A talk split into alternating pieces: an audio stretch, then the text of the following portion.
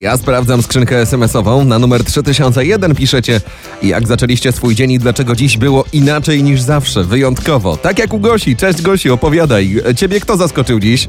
Sąsiad No, na korytarzu. A co sąsiad zrobił?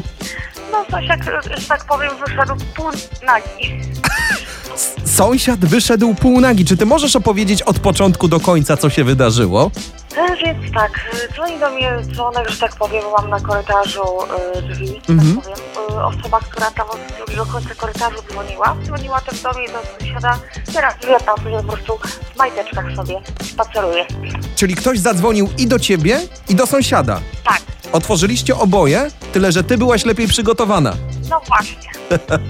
Widzisz, może sąsiad akurat był, bo on był e, totalnie goły, tak? Bo- bo- Dobrze usłyszałem? W majteczkach. Ewidentnie przerwaliście mu na home office. Pewnie prawdopodobnie to jest jego strój do pracy zdalnej, gdy, gdy pracuje się, Może. się z domu.